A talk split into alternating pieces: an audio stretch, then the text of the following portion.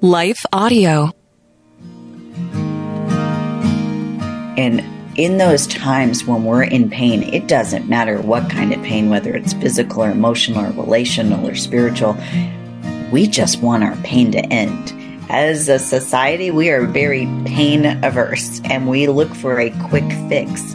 And for this woman, there was no quick fix, but she kept her faith and her faith was rewarded. I'm Jodie Niznik, and you're listening to So Much More. And after a quick word from our sponsors, my guest, Dr. Michelle Bengtson, and I will be back to talk about finding hope in the midst of a painful journey.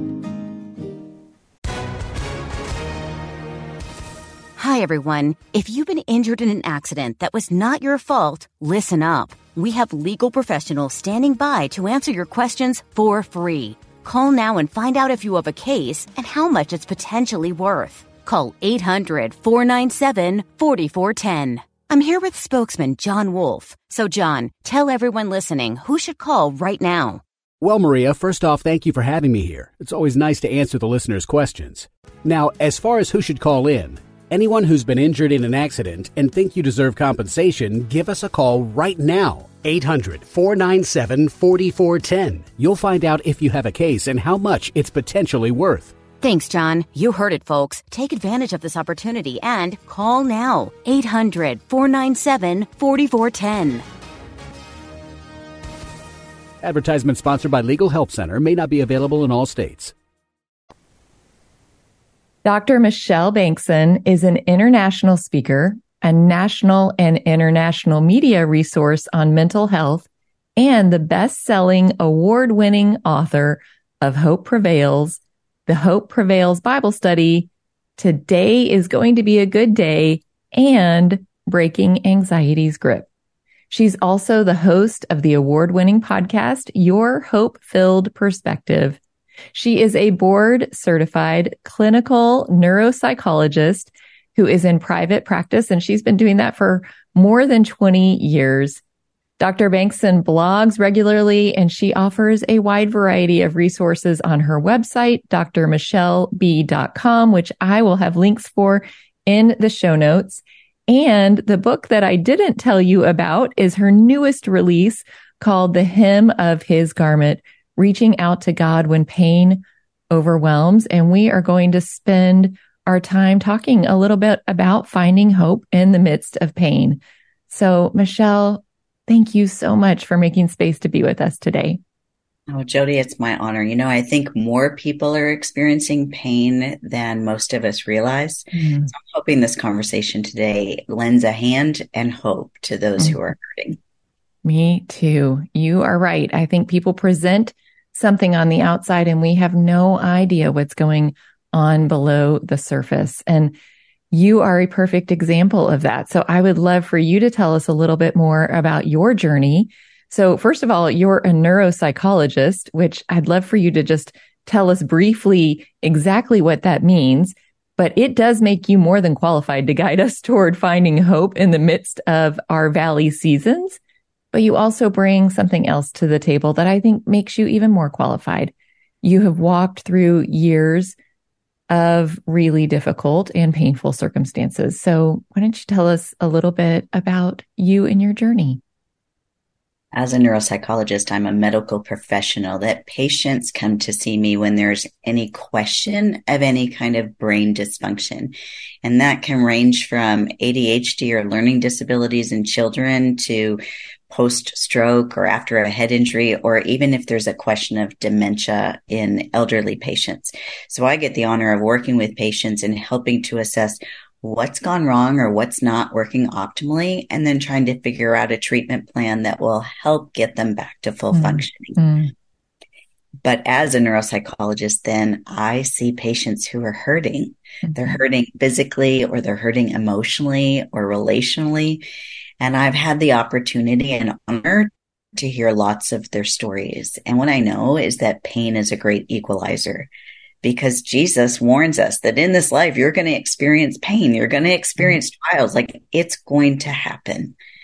But you're absolutely right that I think so often we put a smile on our face, either because we think people don't want to hear our pain, or we really don't want to go into the depths of our pain, or we're thinking, how long do you have for us to discuss how I'm doing today?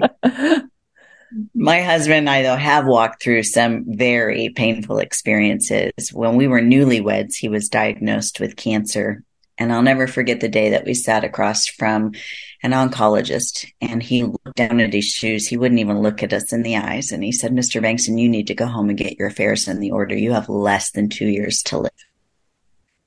And he went through a horrible 23 hour surgery and almost a year of chemotherapy. It took a long time to regain his strength, but God, mm. he's still with us 22 years later, but he's experienced cancer two times since then.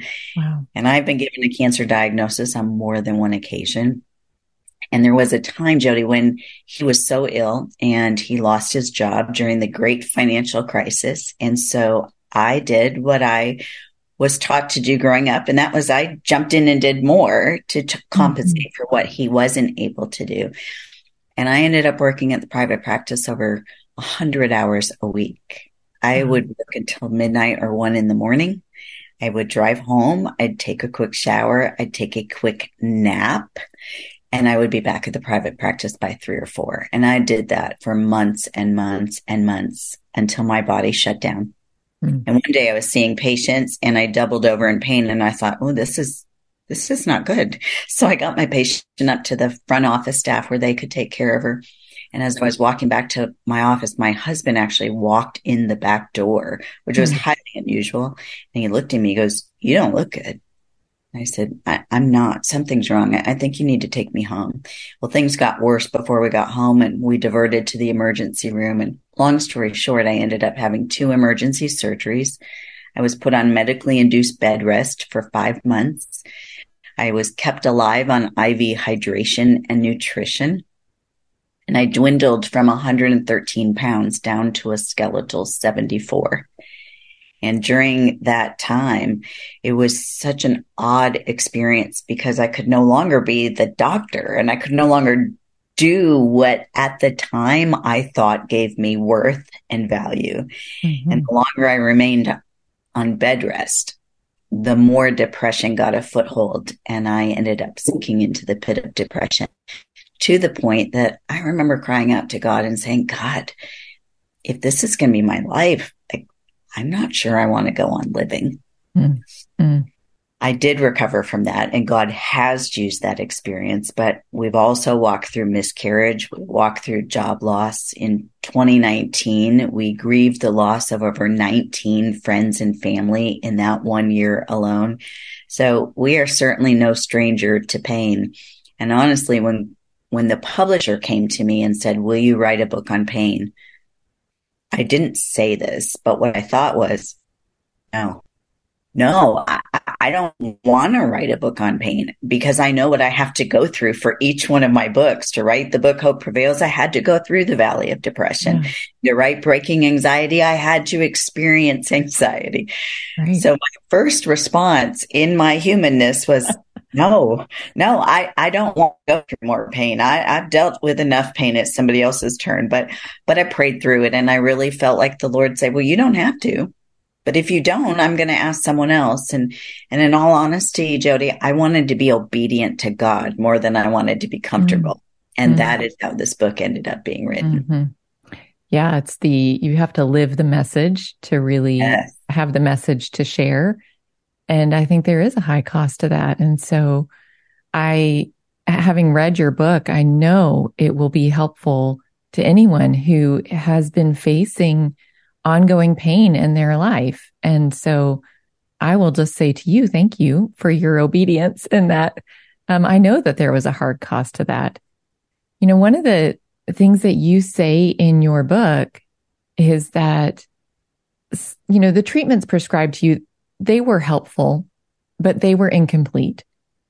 And so tell us what you found was really lacking in some of the treatment that you had even been prescribing to people. When I went into that pit of depression and, and that was, that was probably worse than any other kind of pain mm. I've experienced because it was so dark. Mm. and I heard the enemy's lies, although I didn't realize they were lies at the time. And what was so odd to me was that I was the doctor with all the alphabet soup after my name. So I thought in my pride, and I'm mm-hmm. acknowledging that to you and your listeners, I, I had pride. I thought I knew how to prevent it. I knew how to treat it. So I was shocked to go through that. And so I started, I recognized depression for what it was. And so I started doing all the things I would normally suggest to my patients.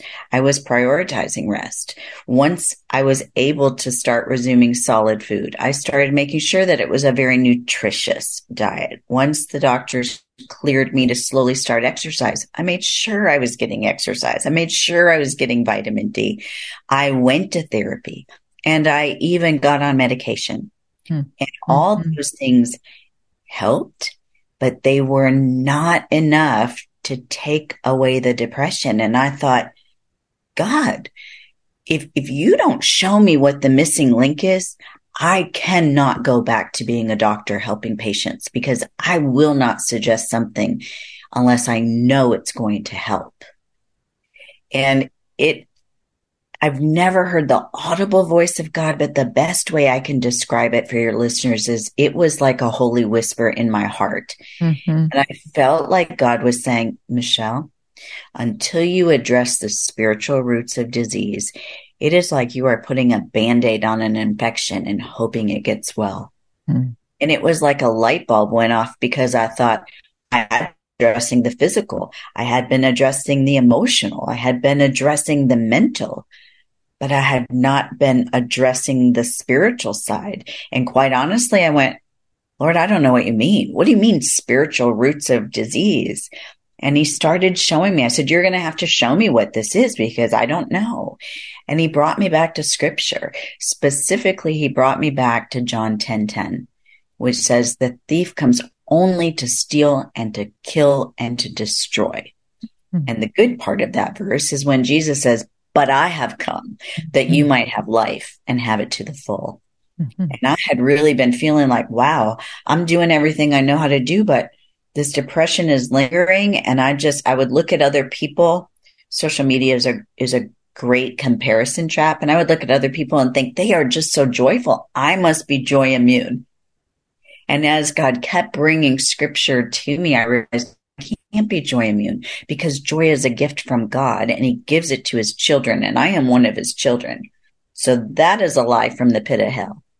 But it was quite a long process for him to show me, look, you have a very real enemy mm-hmm. and you cannot ignore him in this equation. Mm-hmm. We're going to pause here for a quick break and then we'll be right back.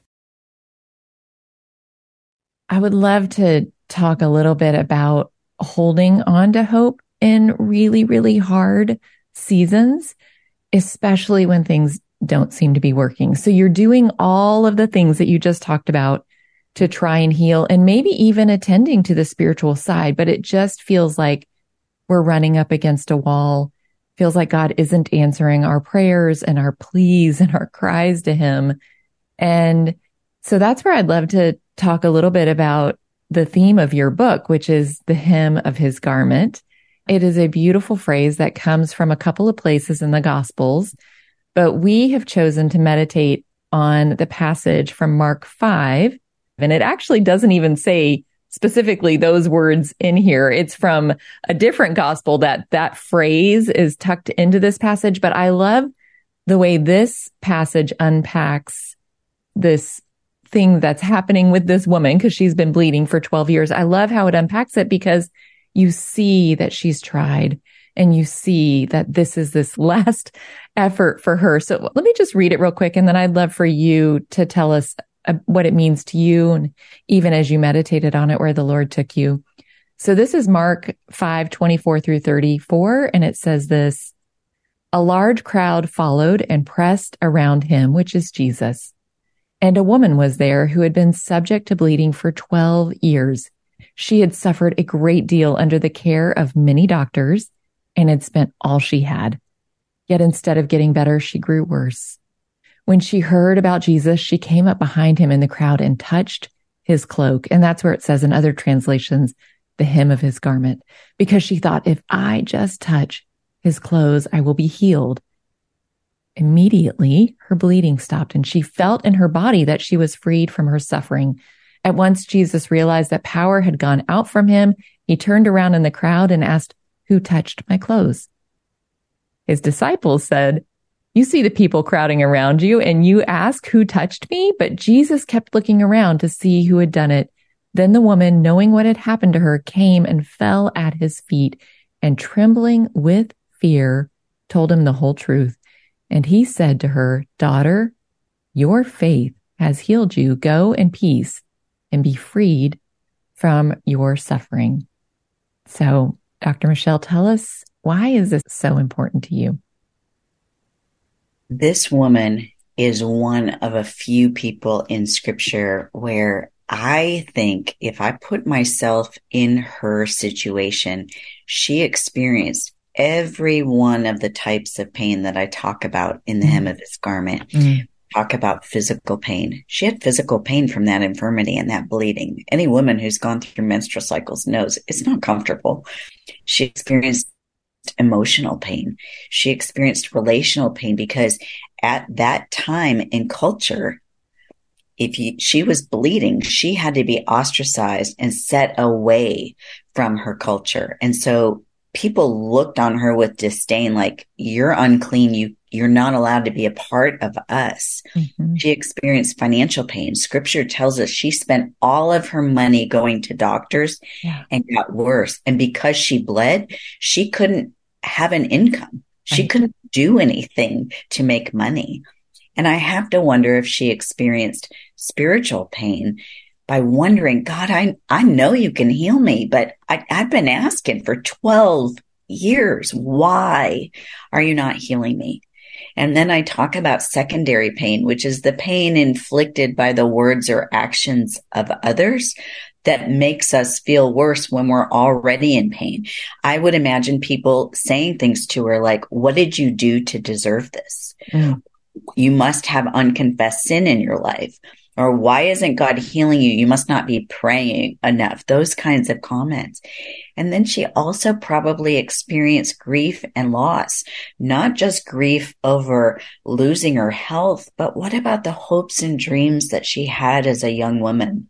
Oh. And Jodie, because I've walked every single one of those types of pain at different times in my life, hers was a story that I just, I had to hold on to it because she overcame the comments of others, the doubt that she might have had, the lies that she might have believed, and she decided to risk everything, go back out into society to find Jesus and reach out to him.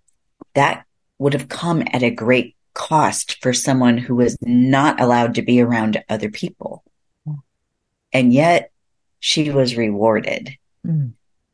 Jesus rewarded her faith. And in those times when we're in pain, it doesn't matter what kind of pain, whether it's physical or emotional or relational or spiritual. We just want our pain to end as a society, we are very pain averse and we look for a quick fix.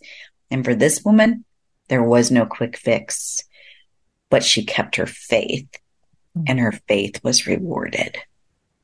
You told me that you got to actually spend some time meditating on this passage before we got on the call.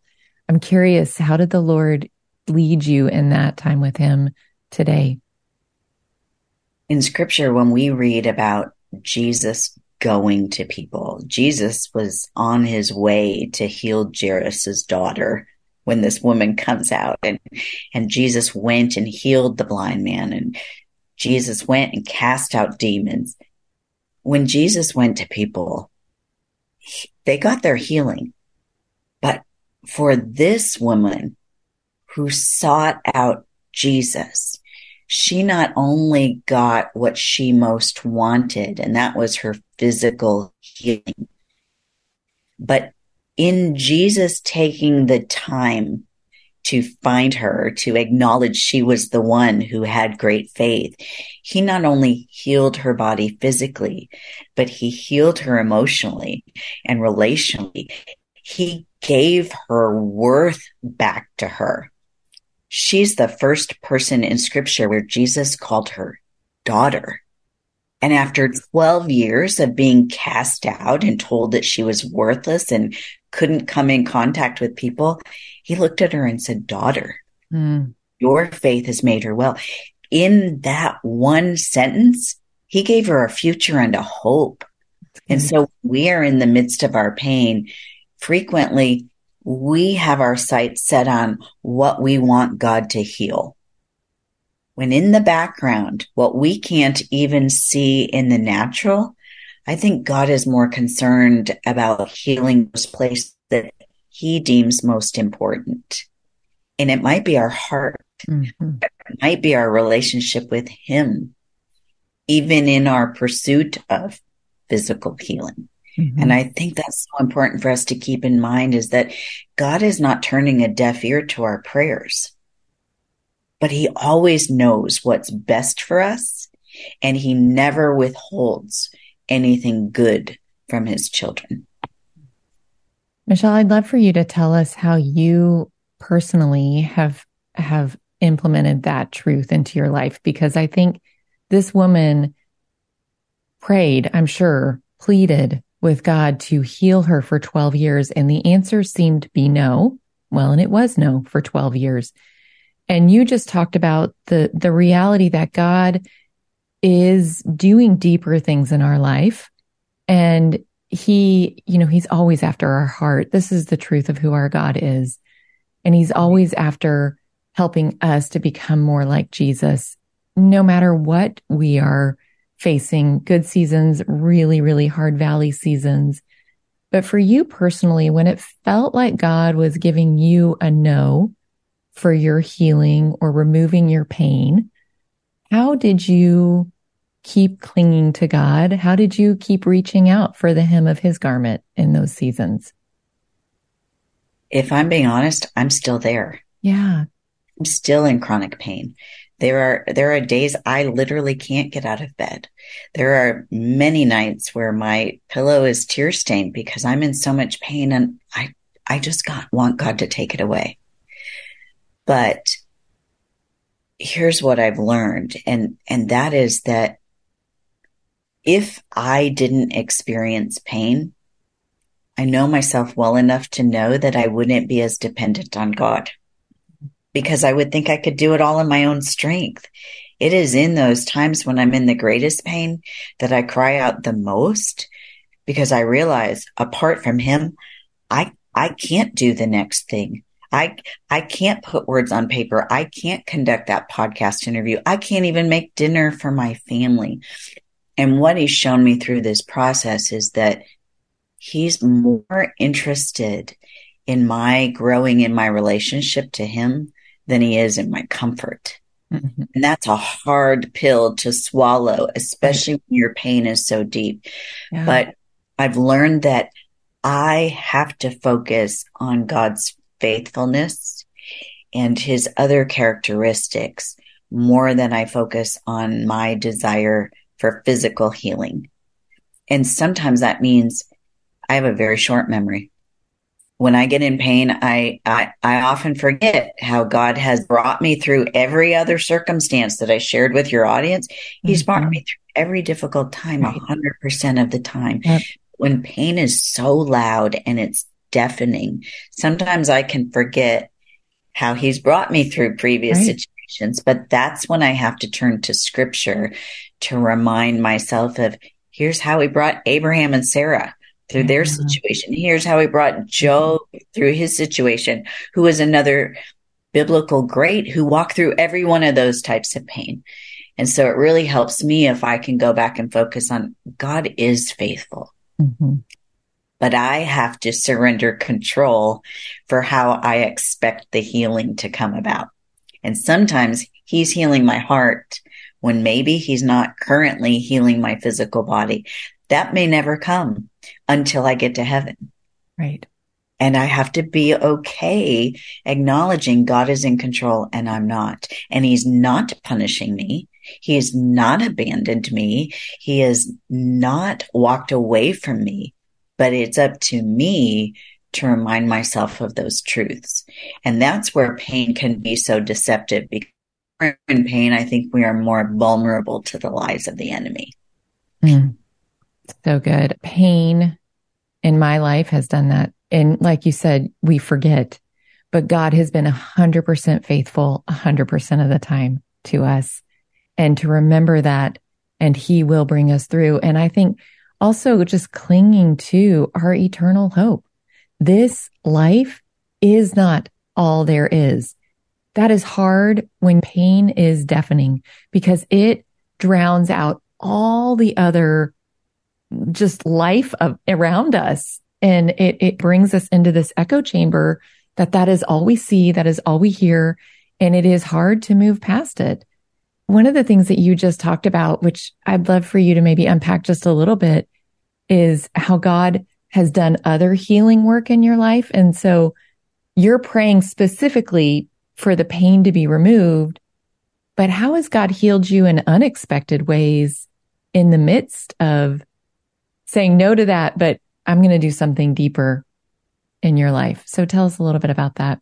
When I shared about that life threatening illness that I had after I was working those crazy 100 hour weeks and I fell into that pit of depression, as doctors cleared me to start and go back very part time in the beginning to work, once I got the okay, I didn't want to go back to work. And the reason was, is because in those five months where I could do nothing, nothing other than sleep, pray, listen to praise and worship music and watch sermons online. Like I could do nothing. I was not much of a wife or a mother, couldn't be the doctor.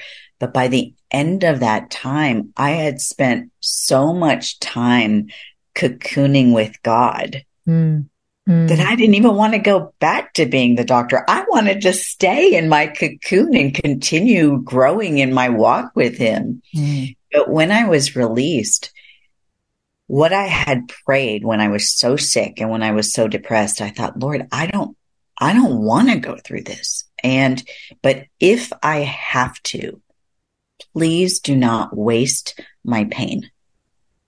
And the very first day that I went back to the private practice, I cried the whole drive there.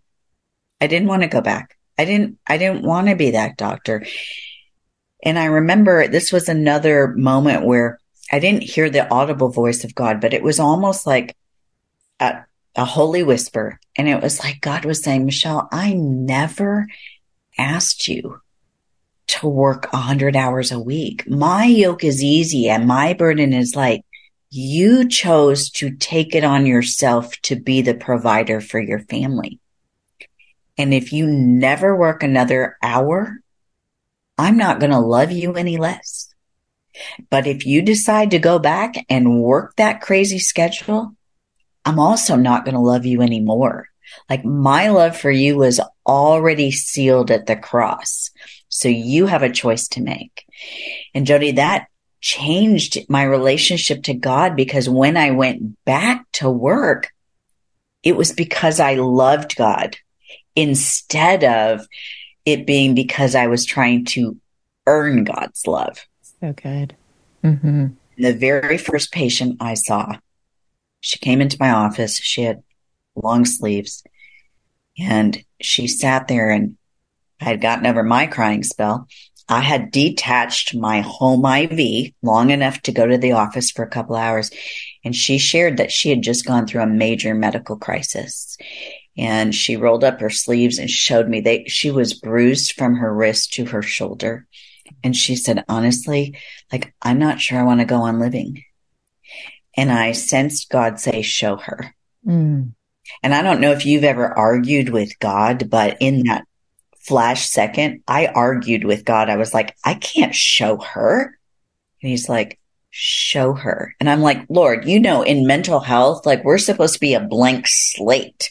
We're not supposed to share our personal details with our clients. And I, and it was so, it was such a strong impression in my heart. He was like, show her.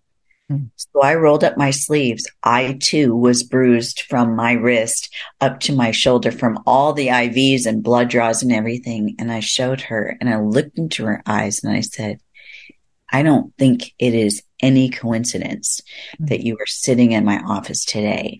And I want you to know that you are loved and you are seen and you are cared for and you have a purpose and a future and a hope. And she just started to sob. And she said, This is the first time I felt like I was seen. Mm-hmm.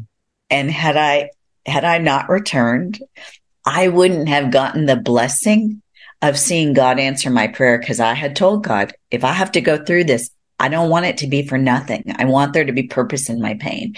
And that's just one of many circumstances where he's like, if you will let me use your pain for good, I will, and you will get to be part of the blessing.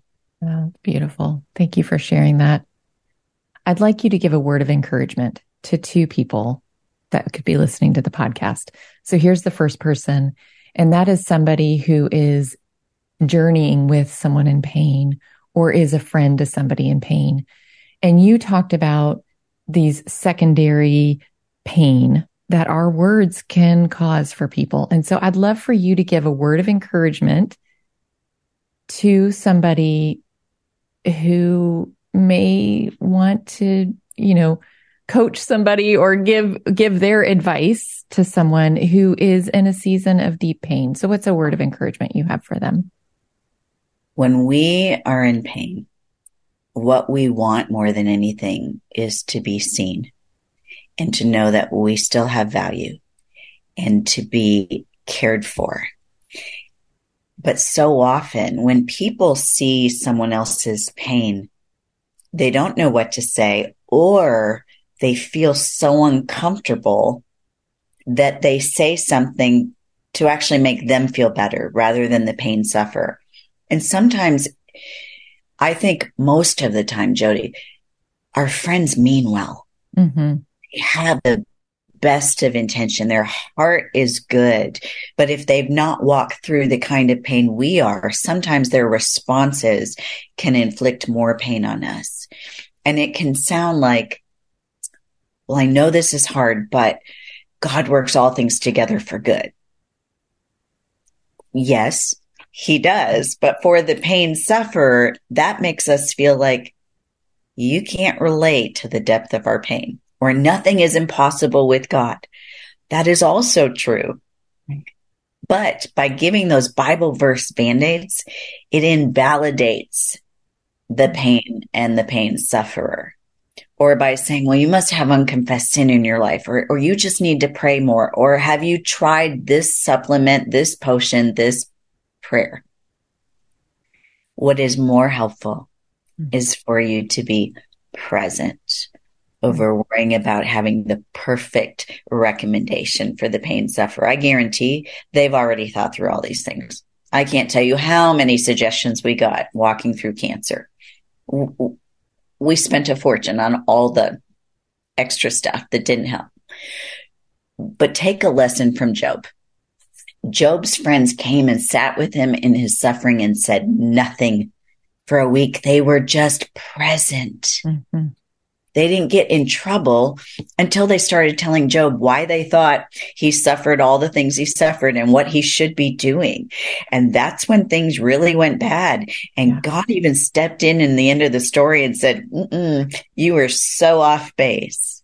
So if you really want to be a friend to someone who's pain, comments like, I see you and I'm so sorry for your suffering or offering to come over and pick up laundry and, and return it. And you don't even have to see the person or offering to take them out for coffee.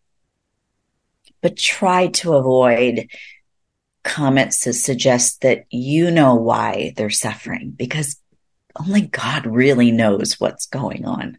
Mm-hmm. Let's not inflict more pain on the pain sufferer. Mm. It's a very good word. Thank you, Dr. Michelle, for that. I would love for you now to just give a word of encouragement to somebody who really is in the valley and is just struggling to keep reaching out for Jesus. And it just feels exhausting right now. So, what's a word of encouragement for them to hold on to hope? I want you to know you're not alone. I've been surprised by the number of people who reached out after reading this book and saying, "You understand? I, I, I, you see me in my pain. It's like you're reading my mail." Even if you don't have that person in your life who understands, God does. The thing about our suffering is that in our pain, we are closer to understanding Jesus than at any other time because he was a man of great sorrow and great suffering. He went through the most torturous, cruel punishment in order so that he could understand our pain. So I want you to know Jesus can relate, mm-hmm. even when it feels like your friends and family members cannot. And he does not turn a deaf ear to your cries. Scripture tells us over and over that God bends down. He inclines his ear to listen to our prayers. It says that he is near to the brokenhearted. And so when you feel like, I don't know what else I can do, just simply call on the name of Jesus. Some of my most sincere prayers have been, Jesus, help and he wants to. But then we have to let go of control and say, I've got to allow God to do the best work in me. Mm-hmm. Sometimes that's healing our heart. Sometimes it's drawing us closer to Him. Sometimes it's healing a relationship. I don't believe God ever intended us to live a life of pain and suffering. Satan is the one that we have to blame for that. Mm-hmm. But God loves you so much. So please don't stop reaching out for the hem of his garment because I think he will honor that. It just doesn't always look like we want it to in the moment. Mm. It's a very, very good word. Thank you so much for just encouraging me. And I know anyone who is listening today is also encouraged Friends, I'm going to put links in the show notes so that you can find Dr. Michelle Bengtson. You can find her blog, her website, her books. And thank you. Thank you again for making space to be with us. Thank you for giving voice to those who are in pain and suffering and need that encouragement. Mm-hmm. Well, friends, before you leave, I do want to just take a quick second to thank the team of Life Audio for their partnership with us. So if you go to lifeaudio.com, you will find a lot of other faith centered podcasts that are in their network. And as always, I do want to thank you again for joining me and Dr. Michelle today on so much more because we really do believe that Jesus has so much more to say to us and we are creating space to listen. The love of God is immeasurable. It's unchanging. It's indescribable. Because God loves you so much, you can sleep through the night in peace. With Abide Bible Sleep Meditation, you can fall asleep fast with relaxing sleep stories based on Scripture. To start listening now, go to lifeaudio.com or search your favorite podcast app for Abide Bible Sleep Meditation. You can also download the Abide app for more biblical meditations at abide.com.